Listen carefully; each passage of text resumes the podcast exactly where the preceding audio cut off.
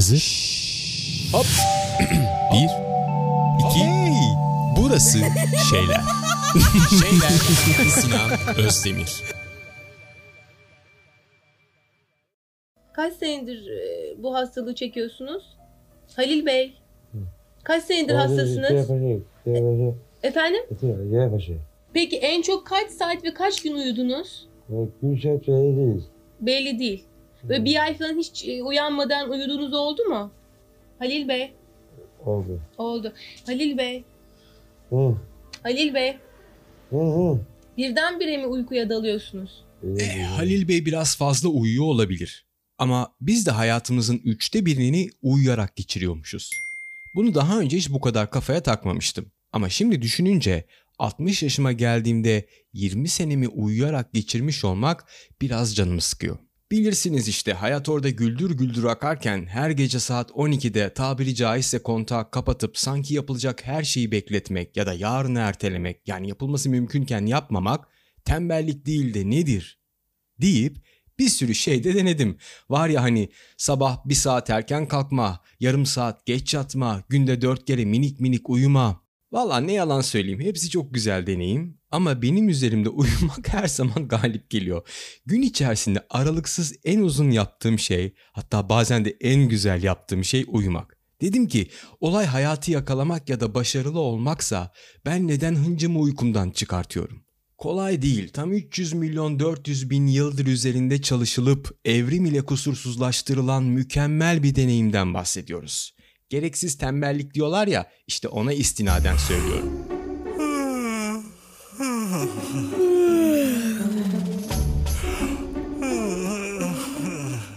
Muhtemelen uyku bu gezegenin ilk yaşama haliydi. Yani uyuyordular ve sonra bir gün uyanıklık hali uykudan doğdu. Ve bu uykunun sonucunda meydana gelen bir şey değildi. Bu uyanıklığı uykuya tercih ettiğimiz için de değildi ki nitekim akşamına yine uyumaya devam ettik. Yaşam dediğimiz şey işte böyle bir şeydi. Yaşarken ne büsbütün uyanık kalabildik ne de sürekli uyuduk. Fakat durumu iyi idare ettik. Mesela alarmı icat ettik. Alarmla uyanmayı keşfettik. Uykuyu isteyerek kendi rızasıyla geciktiren tek memeli biziz. Bu artık kendi rızamız olur, bir Netflix dizisi olur. Böyle erteleye erteleye başından kıçından modifiye ede ede evrimin milyonlarca yıldır geliştirdiği uykunun sınırlarını son 100 yıl içinde biraz fazlasıyla zorladık. Peki, şimdi bir şey soracağım. Çok ciddi. Uyuyabiliyor musunuz? Samimi soruyorum. Gece kafanızı yastığa koydunuz. Uyuyabiliyor musunuz? Bir şey sorabilir miyim? Sor. Geceleri rahat uyuyabiliyor musun? Tabii. Uyuyorum. Nasıl uyuduğuna şaşıyorum. 1995'te uykusuz kalmanın sonucunu farelerde test ediyorlar. O zamanlar tabii TikTok yok, fareler diğer uyaranlar ve kafeinle uyanık kalmaya zorlanıyor. Sonra onlara günlük yaşamın olağan streslerini yaşatmaya başlıyorlar. Bir fare için olağan stres ne ola ki? Geri geri tırmanmak, suya düşmek, itip kalkmak falan.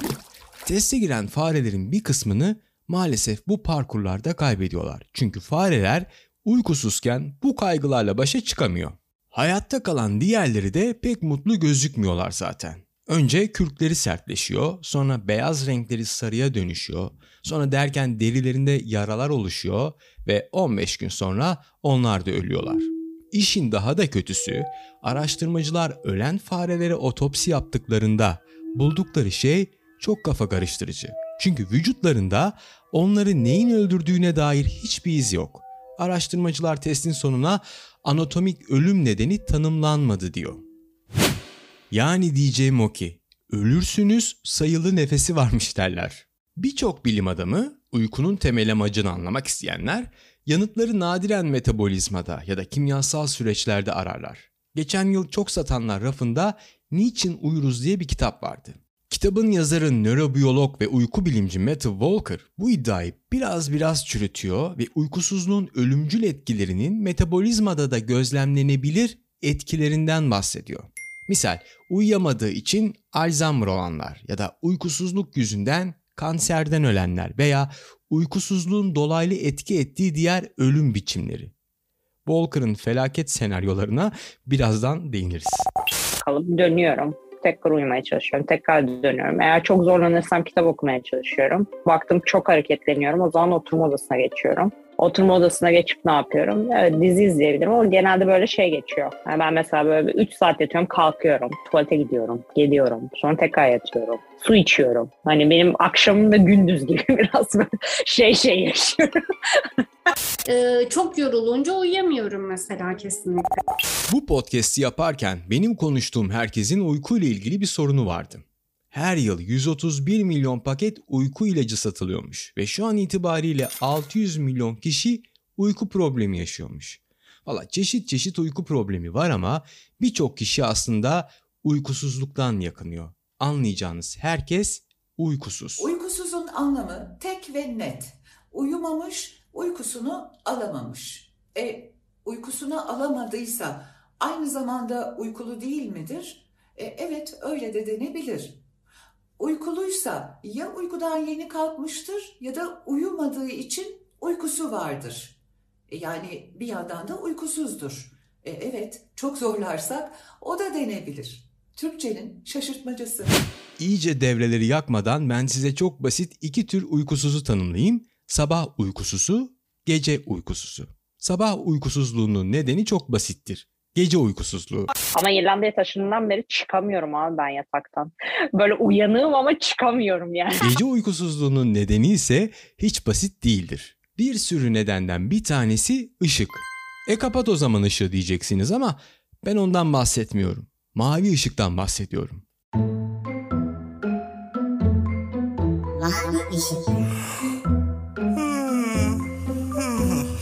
Işık aslında görünmez bir tür enerjidir ve gözlerimiz ışığın renklerini içerdikleri enerji miktarına göre yorumlar. Gökkuşağı mesela bu görünmez enerjinin tüm renk spektrumunu bize gösterebilir. Biz insanların güneş ışığı dediğimizde beyaz gibi algıladığımız ışık da tüm bu spektrumdaki renklerin birleşimidir. Bu spektrumda ya da gün ışığında ya da gün ışığını taklit eden herhangi bir beyaz ışıkta öyle bir renk vardır ki vücudumuzdaki hormon üretimi ve sirkadyen ritim denilen uykuyu da etkileyen bir döngüyle ilgilidir. İşte o da mavi renkli ışıktır. Peki bu dalga boyunu taşıyan ışıklar biz fanilere nasıl görünürler? Mesela cep telefonu olarak görünürler. Keza televizyon, elektronik kitap, hatta led ampul, floresan. Bunlar hep mavi ışıktır işte. Biraz önce sirkadyen ritim diye bir şey dedim. Ne demek o biraz açayım. Sirkadyen ritim vücudumuzun temel işlevlerini 24 saatlik bir döngüde ne zaman yerine getireceğini ayarlar. İşte ne zaman uyuyacağız, ne zaman kakamız gelecek bu döngüyle belirlenir. Ve ışık sirkadyen ritmi hizalamada en önemli faktördür. Binlerce yıllık insanlık tarihinin büyük bölümünde bu ritimler gün doğumu ve gün batımı ile yakından ilgiliydi. Uyku hava kararınca bastırır, aydınlanınca da uyanırdık.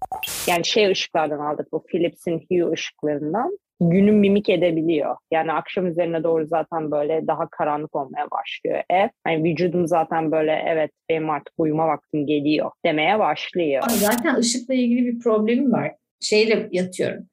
Uyku e, bir canı tabii tabii. Ben çeşit çeşit üstünde her şeyi yazanlar var yani böyle değişik değişik. Fakat biz öyle bir jenerasyonuz ki mavi ışık yayan oyuncaklarımız sağ olsun sirkadyen ritmimizi nereye hizalayacağımızı şaşırdık. Hepimizin şaftı kaydı. Denilene göre bizden önceki iki jenerasyondan yani dedelerimizden günde ortalama 90 dakika az uyuyormuşuz. Sadece ışık bu nedenlerden bir tanesi. Bir diğer neden de yemek. Evet yatmaya yakın yiyip içilen şeyler uykuyu etkiliyorlar. Başka bir neden de hareket. Gün ne kadar yoğun geçerse geçsin belli bir saatten sonra artık yavaşlamak ve vücudu azıcık sakinleştirmek gerekiyor. Sirkadyen ritmi etkileyen bu ışık, yemek ve hareket üçlüsüne dikkat edince aslında gece rahat uykuya dalmanın sırrı da kendiliğinden çözülüyor. Zaten uyku sonradan öğrenilen, teknik kapasite isteyen bir şey değil. Bunu doğuştan yapıyor olmanız lazım. Ama konsantre olmanıza yardımcı olacaksa bu üçlünün üzerine farklı fanteziler de ekleyebilirsiniz. Hürriyette falan okumuşsunuzdur. Ilık duş almak, aromatik yağlar kullanmak, koyunları saymak. Koyun mu sayayım şimdi? O koyun saymak nedir? Nedir yani o koyun saymak nedir? Kim sayıyor koyunları? Çitten atlayan koyun saymak kadar. Böyle rahatlatıcı, e, kas gevşetici ilaçlar sürerek uy- uykuya geçiş hızımı Gözümüzü kapar kapamaz çat diye uyumuyoruz tabii. Bu bir süreç. Önce gözler kapanıyor, hafif hafif ağırlık basıyor, bulunduğumuz ortamdan soyutlanıyor, bilincimizi tamamen kaybediyor ve sonrasını da bilmiyoruz zaten. Bilim adamları bunu şimdilik doğrusal bir döngüye oturtmuşlar. Uyku iki ana aşamadan oluşuyor. Non-REM uykusu ve REM uykusu. REM kelimesi İngilizce'de Rapid Eye Movement yani hızlı göz hareketleri kelimelerinin baş harflerinin kısaltmasıdır. Non-REM'de hızlı olmayan göz hareketleri kelimelerinden gelir. Gördüğünüz üzere isim konusunda çok zorlamamışlar. İki aşama demiştik. Birincisi non-REM, ikinci aşamada REM. İkisi toplam 90 dakika sürüyor ve 90 dakika sonunda bir uyku döngüsünü tamamlamış bulunuyorsunuz. Ve bir gecede bu 90 dakikalık döngülerden 4-5 tane alırsınız. Yani her şey non-REM'le başlar. Uykunuz yavaş yavaş ağırlaşır, hop REM uykusuna geçersiniz. Yaklaşık 90 dakika sonunda REM uykusu da biter. Sonra ta en baştaki non-REM uykusuna geri dönersiniz ve yeni bir döngü başlamış olur. Böyle geçen 4 döngü sonunda da nihayet sabah olur. Hani o sabah uyanınca hatırladığınız rüya var ya, işte tam dördüncü döngünün sonunda 90 dakikanın bitmesine yakın gördüğünüz rüyanın kendisidir o. Yani muhtemelen. Hadi bu konuyu biraz açalım.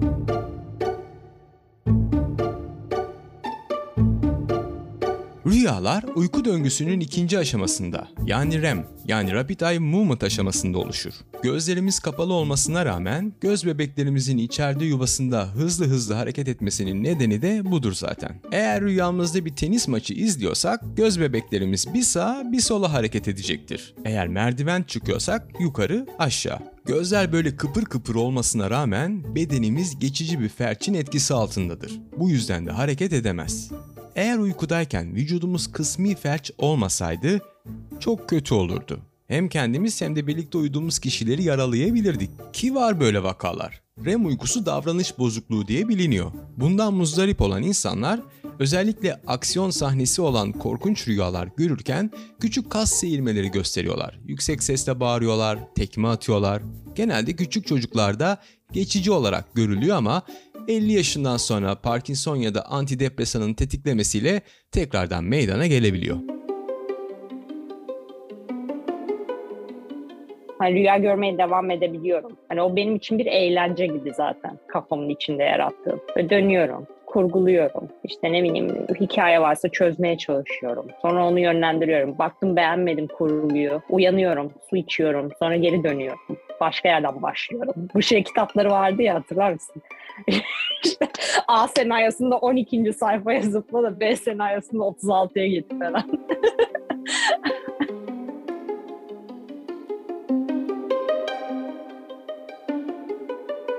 Her gece toplam bir buçuk saat boyunca çeşit çeşit rüya görüyoruz aslında. Kimimiz hiçbirini hatırlamıyor. Kimisi de hemen uyanmadan önce gördüğü son rüyayı kısmen hatırlıyor.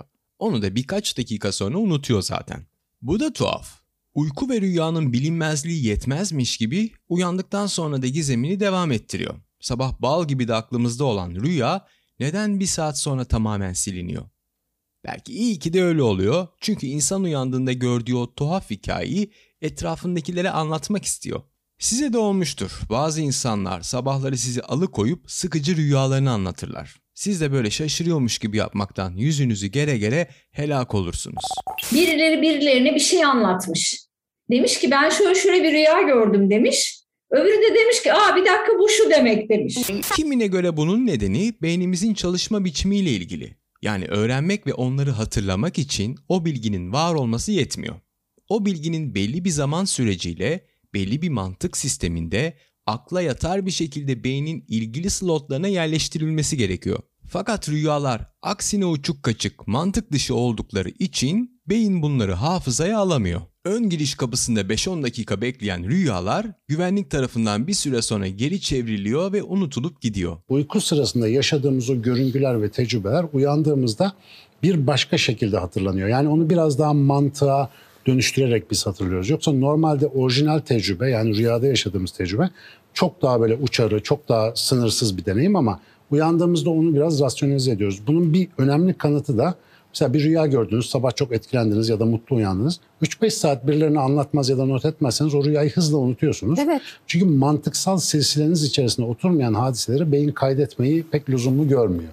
Yani çünkü normal hayatımızda işe yarayacak bir kullanışlı bilgi tipinde olmadığı için onu kaydetmiyor ama Uçuk kaçık dediğimiz ve gizemli yaratıcılıklarına inandığımız rüyalarımız aslında o kadar da karizmatik olmayabilir. Yani hevesinizi kırmak istemem ama belki de onlar gündüz gerçekleşen olaylar sonucunda beynimizin bekleme odasına aldığı ve içeri geçirmediği gereksiz bilgilerdir. Çok küçük detaylardan bahsediyorum. Ne bileyim vapur iskelesindeki kan bağışı kampanyasının posteri, Instagram'daki birinin çocukluk fotoğrafı. Aa evet ben her gün bunlara maruz kalıyorum diyorsunuz değil mi? İşte bunlar gerçek hayatta gereksiz olduğu için rüyalara sarkıyor olabilir. Belki de rüyalar hafızanın bu gereksiz detayları silme biçimidir. Ya da tam aksine hafızayı pekiştirmek için kullandığı egzersizlerdir. Ya da aslında bunlar rüyaların ilham vermek veya problem çözmek için beyinde bulup kullanıma soktuğu imajlardır. E şıkkı hepsi. Gece rüyamda şey gördüm. Beni yedi tane parmağım böyle yuvarlak yuvarlak kızarmış. Böyle yakmışım sanki onları. Bu test şeyinde olur ya yuvarlak karalarsın. Yedi ama yani. Onu çok iyi hatırlıyorum. Böyle kırmızı kırmızı. Neyse uyandım. Anneme anlattım. Annem böyle böyle rüya ben. Hayırlısı olsun kızım dedi. Tamam dedim anne. Ondan sonra servise bindim okula gittim. Sınav olduk. Abi sınavdan yedi yanlış yaptım. Hala onu hatırlarım. Ondan sonra da çok manalı bir rüya görmedim ne yalan söyleyeyim. Yine de ama yine de rüyalarımızın geçmiş deneyimlerimizden oluşması, yani daha önce gördüğümüz yerlerde geçmesi ya da tanıdığımız insanların rol alması onların gelecekten haber vermeyeceğini kanıtlamaz. Ben çıkıyor yani rüyalarım çıkıyor. İçimde bir yerlerde bir şey bu işin içinde parapsikolojik bir taraf da var diyor ama kanıtlayamam. O yüzden yine bilimsel açıklamalar ile devam edelim. Freud da daha sonraki ekollerin tamamı da hep şunu söylüyor. Ben de öyle düşünüyorum bütün okumalarımın sonucunda. Rüyadaki her şey sembolleşmiş, sansürlenmiş ve değişime uğramış olabilir. Ama duyguların sansürü yok. Duygular olduğu gibi ham haliyle rüyalarda e, bulunuyor. Dolayısıyla duygularınızı keşfederek e, rüyanızı anlamanız daha kolay hale gelebilir.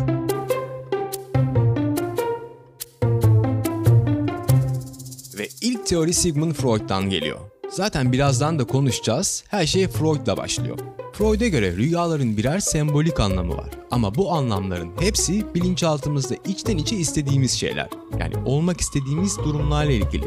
Yani rüyalar bilinçaltındaki ilkel düşüncelerimiz, dürtülerimiz ve arzularımızın bir çeşit dışa vurumu.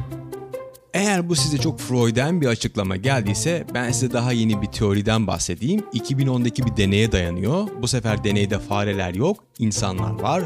Çünkü labirente insanları koyuyorlar ve bu labirenti geçmelerini istiyorlar. İkinci denemeden önce bu deneklerden bir kısmına tamam artık siz ikinci tura kadar bir gidip uyuyun bakalım diyorlar. Diğer grubu da aksine uyutmuyorlar, uykusuz bırakıyorlar. İkinci tur başladığında görüyorlar ki uykuya dalıp rüyalarında labirenti gören denekler çok daha başarılı oluyor.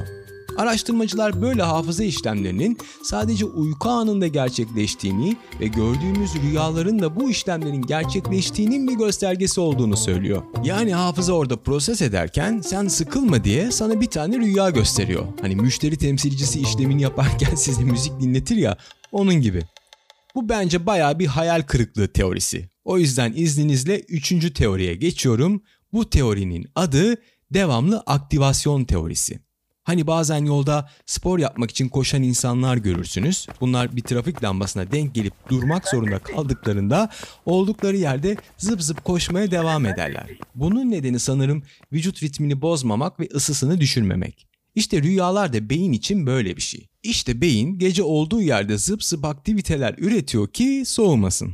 Ama benim favorim rüyaların bir problem çözme tekniği olarak kullanılması teorisi. Bu teoriye göre gerçek hayat problem çözen fikirler üretebilmek için özgür koşulları sağlamıyor. Çok fazla mantık ve öğretilmiş doğru var. Dolayısıyla insan sosyal baskıdan dolayı, ayıplanma korkusundan dolayı fikir üretemiyor. Oysa rüyalar tüm bu mantık ve gerçeklikten sıyrılmış özgür bir ortam sağlıyor.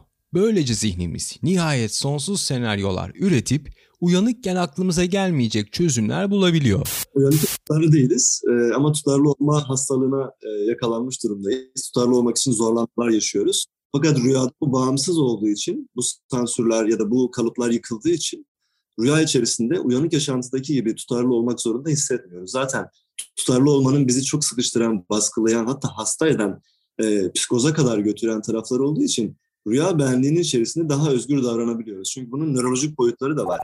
John Steinbeck, zihnimizin gece gerçekleştirdiği bu kreatif çalışma biçimine uyku komitesi adını vermiş. Ve diyor ki, zor sorunlar uyku komitesi üzerinde çalıştıktan sonra sabaha çözülür. When I find myself in times of trouble, Mother Mary comes to me, speaking words of wisdom, let it be. And in my hour of darkness, she is standing right in front of me, speaking words of wisdom, let it be. And in the dream, my mother came to me in the dream and she died. She seemed to realize that I was going through struggles. And she said, It's going to be okay.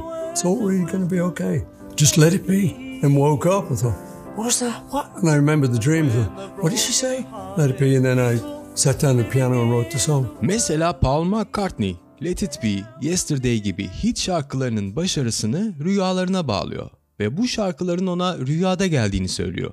İlk bilim kurgu romanı diyebileceğimiz Frankenstein da aslında yazarın rüyasında gördüğü biri. Terminator filmi de öyle bu arada. Sonra Salvador Dali'nin o ikonik eriyen saatlerinin olduğu Persistence of Memory tablosu ve diğerleri de tahmin edeceğiniz üzere ona rüyalarında beliren sahneler. Hadi bunlar sanat, biraz da bilimsel buluşlardan bahsedelim. Mesela kimya dersinden hatırladığımız o periyodik cetvel, atomun yapısı, dikiş makinası. Bunlar hep rüya ile gelen buluşlar. Bu rüya o adama nasıl malum oluyor? E ne yaparsan elinle o gelir seninle. Adam senelerdir uğraşıyor. Tabii. Bilinç dışı devamlı o problem üzerinde çalışıyor ve zihnimizin çok uğraştığı şeyler rüyada bize bilgi olarak geri dönebilir. Ben rüyanın metafizik alemle irtibatlı bir tarafının olduğuna inananlardanım. Ben gördüğümüz varlığın sadece gördüğümüz, dokunduğumuz somut nesneler dünyasındaki varlıklardan ibaret olduğuna inanmıyorum varlığın bizim algılarımızın ve duygularımızın, duyularımızın ötesinde başka başka boyutları olduğunu bunu şeyden bile bilebilirsiniz. Yani e, kulağımızın işitmesinin frekans düzeyi bellidir. Ondan ötesi yok diyebiliyor musun? O açıdan ben e, rüyadan hem ürkerim hem korkarım. Bana şey gelir yani mistik, derin, biraz da kaygı verici bir şey gelir. Şimdi rüyaların belli ki bir dili var. Bunu Erik Fromm dikkat et çekiyor. Fakat bu dil unutulmuş diyor.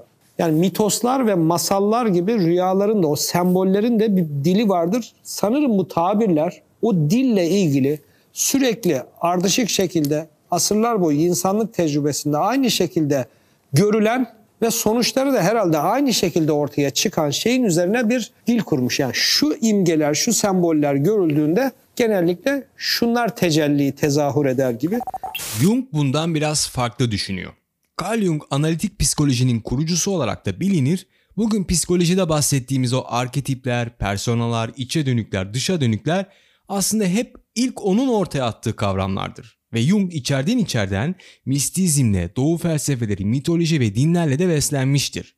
Haliyle onun rüyalar hakkındaki düşünceleri modern insanı tatmin edecek cinsten hem rasyoneldir hem de özneldir. Aslında Jung'un yaptığı her şey Freud'a paralel sadece geliştirici işlevi olan bir şey. Böyle Freud'a değinmeden sanki ben eksik hissediyorum. Çünkü temeli kuran kişi aslında orası. Freud'un özellikle e, yöntemlerinden yani yöntemlerinden derken aslında bir tane metodu var onun serbest çağrışım metodu. Hepimiz hala serbest çağrışım metodunu kullanıyoruz. Bu Freud'un metodu. O da şöyle. Hasta divana uzanıyor. Terapist arkada oturuyor ve hasta rüyasını anlattıktan sonra terapistin ilgisini çeken sembolleri ya da imgeleri ya da durumları ya da duyguları her ne varsa içinde ilgisini çeken bunları kelime olarak danışanına söylüyor. Örneğin diyor ki e, anne rüyanın içerisinde bir anne var. Diyor ki anne sana ne çağrıştırıyor? Anne ile ilgili aklına gelen mantıklı mantıksız, anlamlı anlamsız söylemeni istiyorum diyor. Bu serbest çağrışım metodu dediğimiz şey bu. aklına ilişkili ilişkisiz gelebilecek her şeyi sıralıyorsun. İlk kelimelerinde genelde bilinç dışının uyguladığı sansürün kişiyi etkilediğini söyler. Fakat bu çağrışım zincirinin içerisindeki ilerleyen halkalarda bilinç dışı sansürü yavaşlamaya, hafiflemeye başlar ve kişi gerçekten bilinç dışındaki asıl imgelerle yani altındaki asıl anlamlarla ilişki kurmaya başlar der. Bu Freud'un e, serbest çağrışım metodu. Jung ise aktif hayal kurma dediği bir metot var. Freud'un aksine e, tek bir rüyayla çalışmanın e, yetersiz olduğunu ancak bir dizi rüyayla çalışılırsa kişinin rüya içerisindeki davranışlarının, rüya içerisindeki tutumlarının, duygusal örüntülerinin ya da sembolleştirme dilinin altındaki mekanizmalarının daha iyi anlaşılabileceğini söyler. Buna da günümüz dünyasında rüya benliğinin tutumları diyoruz aslında kişinin rüya içerisindeki davranış ve tutumlarının sınırlarını anlamak ve hani tıpkı uyanık yaşantıda bir kişiyi anlamanın e, yolunun o insanın hayat içerisinde nasıl davrandığını anlamakla ilgili olması gibi bir şey aslında. Dolayısıyla rüya içerisindeki tutumlarını anlamanın önemli olduğunu söylüyor. Ve bu yüzden de şöyle bir metot geliştiriyor. E, bir dizi rüyasına bakarak danışanının bu rüyaların içerisindeki temel materyalleri, kişinin önce kendisinin analiz etmesini söylüyor. Bu Freud'da yok mesela. Bu Jung'un kendisinin e, yeni geliştirdiği bir şey. Önce hasta kendisi o rüyaların onun için ne anlama geldiğini mümkünse kağıt üstünde yazılı bir şekilde çalışarak yani deşifre ederek bir çalışma, bir ön çalışma yapar.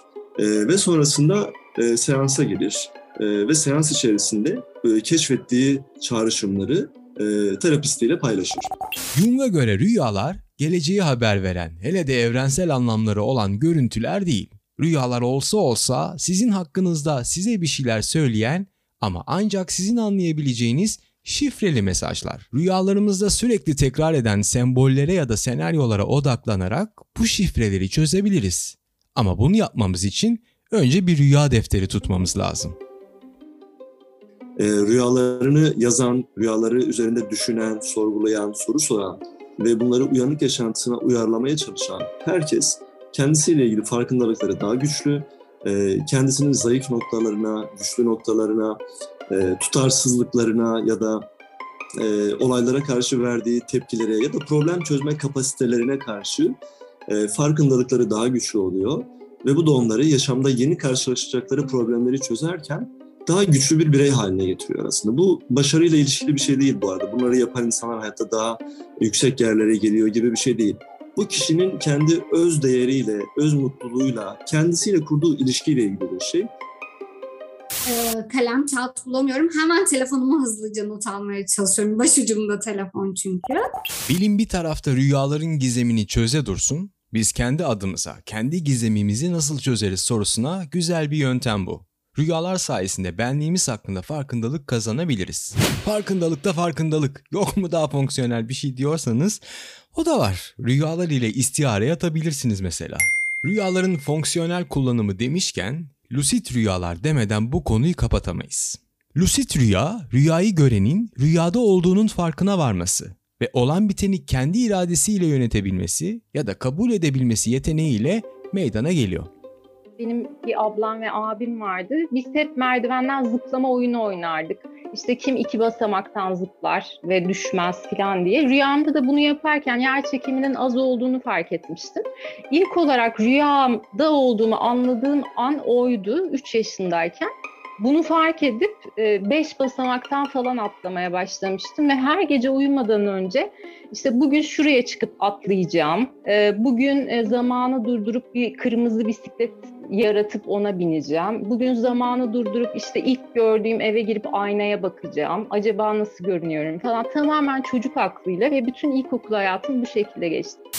Korku filmi seyrederdim küçükken. İşte vampirler aslında çok tabii ki olmaması gereken bir şey ama ne yapayım yani annemler de engellemiyorlardı. İzliyorduk. Rüyamda kapkaranlık böyle korkunç bir yerdeyim ve yani o zaman böyle 7 yaşındaydım herhalde bu rüyayı gördüğümde. E, kocaman bir vampir orada duruyor falan. Neyse bir anda ya rüyadayım ben dedim ve rüyada olduğunu fark edince tabii en kötü başıma gelecek şeyin uyanmak olduğunu biliyorum. Yani kendi rüyamdaki en güçlü karakter her zaman benim. Çünkü bunu çok deneyimlemiştim önceki lucidlerimden. Ben gidip bununla sarılacağım dedim bu vampire ve gittim ona sarıldım.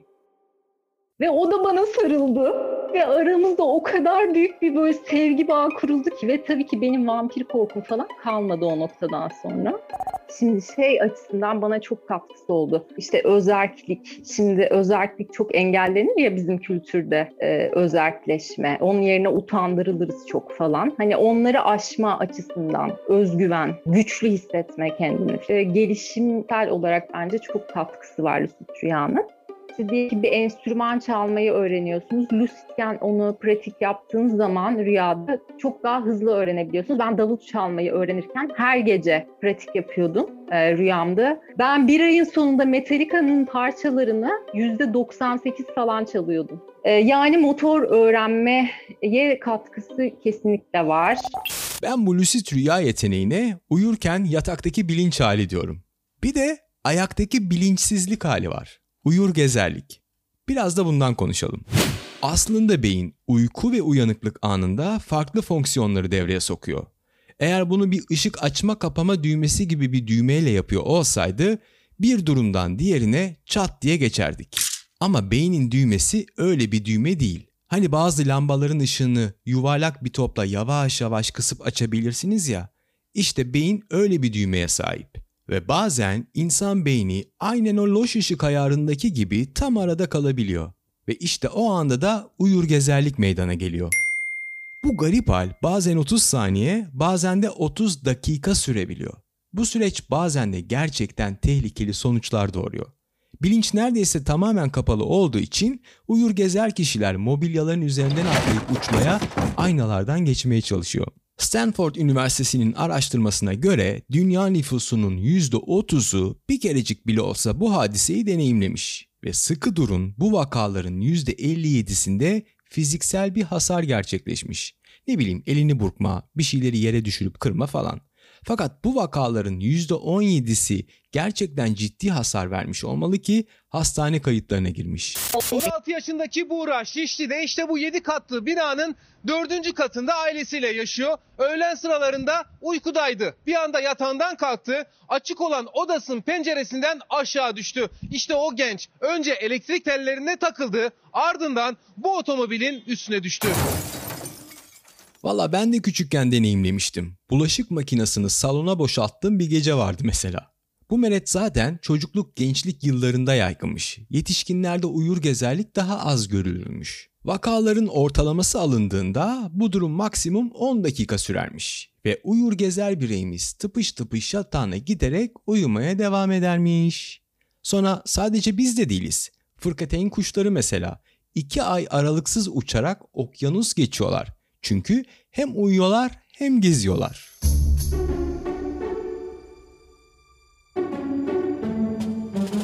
Rahat yatabiliyor musunuz bu çocuğu aldırmadığınız Valla için? ben çok rahat Nasıl yatıyorum. yatıyorsunuz gece Vallahi rahat? çok rahat Ben hiç rahat yatamıyorum. Aslında uyku bozuklukları çok temel iki ana başlık altında toplanıyor. Birincisi parasomnia yani uyku sırasında ortaya çıkan fizyolojik olaylar. İşte uyur gezerlik bir parasomnia mesela. Sürekli kabus görmek, ne bileyim uykuda dur yere çığlık atmak falan bunlar hep bu sınıfta yer alıyor. Farkındaysanız bunlar hep çocuklukta sıklıkla karşılaşılan, yetişkinlikte ise azalarak kaybolan uyku bozuklukları. İkinci sınıf bozukluk ise disomnia yani yeterli uyku alma güçlüğü. Bu işte biraz daha ciddi bir durum. Podcast'in başındaki Halil Bey'i hatırlıyor musunuz? Halil Bey, Hı, Halil Bey. Birdenbire mi uykuya dalıyorsunuz? O mesela böyle. Narkolepsi yani gün içinde karşı koyamadığı uyku atakları var. Mesela ben ofiste narkolepsiyim, akşam dışarıda insomnia. Insomnia da bu ikinci sınıf bozukluk işte. Ve bu bozukluk toplum içinde o kadar yaygın ki çoğu zaman geçici bir huzursuzluk halidir deyip tedavi olmuyoruz. Sonuç kalıcı bir hasar. Nasıl bir hasar? Mesela depresyon, mesela ansiyete, obezite, Alzheimer. Christopher Nolan'ın Insomnia filmini izlediyseniz orada Al Pacino'nun oynadığı başarılı bir dedektifin insomnia sonucunda nasıl dengesiz ve depresif bir hale geldiğini görmüşsünüzdür. O filmde Al Pacino'yu manipüle eden Robin Williams'ın oynadığı bir uyku temalı film daha var. Uyanışlar yani Awakenings. Robin Williams orada bir doktor. Resmen sonsuzluk uykusuna dalan hastaları hayata geri döndürmeye yani uyandırmaya çalışıyor. Kulağa Pamuk Prenses masalı gibi geliyor değil mi? Ama işte letarjik ensefalit hastaları öyle öpünce uyanmıyorlar. Evet hastalığın adı bu. Letarjik ensefalit. Bir çeşit uyku hali. Birinci Dünya Savaşı ve İspanyol gribinin hemen sonrasında ortaya çıkmış. Dolayısıyla bilim adamları bu hastalığa neden olan virüsün İspanyol gribinin bir mutasyonu olabileceğini söylüyor. Hatta gelecekte olabilecek yeni bir salgında benzer bir mutasyon daha görülebileceğini söylüyorlar. Umarım Covid-19 geçti geçiyor derken bir kere daha böyle bir salgına neden olmaz. Çoğu hastalığın akut evresinde öldü. Hayatta kalanlar, uyananlar iyi görünüyordu. Hiçbir şey olmamış gibi. Enfeksiyonun beyne ne kadar zarar verdiğini fark edememiştik. Yıllar geçti. 5, 10, 15 yıl. Bu tuhaf nörolojik belirtiler ortaya çıkana kadar. Ama ortaya çıktılar. Onları 1930'ların başlarında görmeye başladım. Çocukları tarafından getirilen yaşlı insanlar, aileleri tarafından getirilen çocuklar artık kendi başlarına giyinemiyor. Yemek yiyemiyorlardı. Pek çok vakka artık konuşamıyordu. Bazı aileler deliye döndü. Eskiden normal olan insanlar artık başka bir yerdeydi. Gerçekten korkunç bir hastalık. Yıllarca sürekli uyuduğunuzu hayal edin. Konuşamadığınızı, acıkamadığınızı, yiyemediğinizi, hatta uyuyup uyanamadığınızı. Hastaların yüzündeki ifade hiç de uyuyan güzel gibi değil zaten. Yaşadıkları sıkıntı ve travma yüzlerine vurmuş. Ben kimin uydusuyum, uymadığımı sorgusuyum. Hala eski duygusuyum, prensesin uykusuyum. Bir avuntu dolgusuyum, terk eder beni korkusuyum. Hala eski duygusuyum, prensesin uykusuyum zamandan çalınıyor uykuyla diye. E, üstten üstten böyle hani aman da böyle o kadar meşgulüm, o kadar şeyim ki hani alemlerden alemlere akıyorum ya da o kadar entelektüel bir hayattayım ki ya da o kadar işkoliyim ki. Şimdi bunu konuşanların çoğu işkolik yani.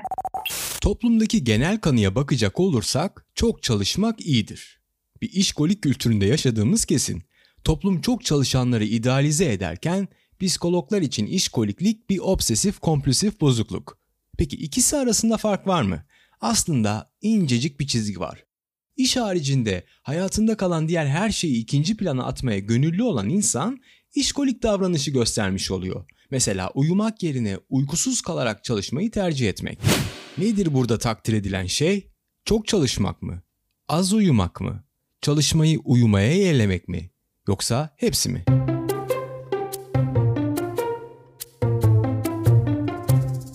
Göz ardı ettiğimiz bir gerçek var.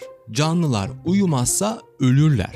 Uykunun gizeminin çözülmemiş olması, otopside olağan dışı bir şey görülmemesi bu gerçeği gölgelemez.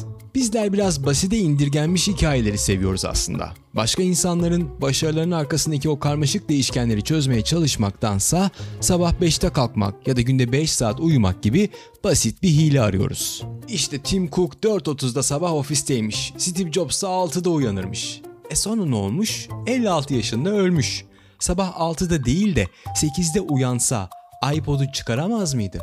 Bence çıkarırdı. Peki 56 gibi erken bir yaşta yine kansere yenik düşer miydi? İşte Matthew Walker bu soruların cevabını arıyor. Biliyorsunuz bebekler için uyku yaşamsaldır. Onların günde en az 14 saat uyumaları için hayatımızın bütün dinamiklerini değiştiririz. Çünkü uyku onlar için önemlidir. Çocuklar için de öyle. Erkenden yatağa gitmek istemeyen çocuklar yüzünden evde bir sürü gerginlik çıkar. Ama yine de bunda ısrar ederiz. Fakat sonra bir şey olur. Israrlar azalır. Hayata kahve girer. Finaller, bitirme testleri, uzun mesailer ve partiler. Peki uykunun yaşamsal önemi hayatımızdan kalkmış mıdır? Hayır. Uyku hala hayatidir. Ama hayatın sadece nefes almak olmadığını, içinde sınavlar, başarılar ve partiler olduğunu da anlarız.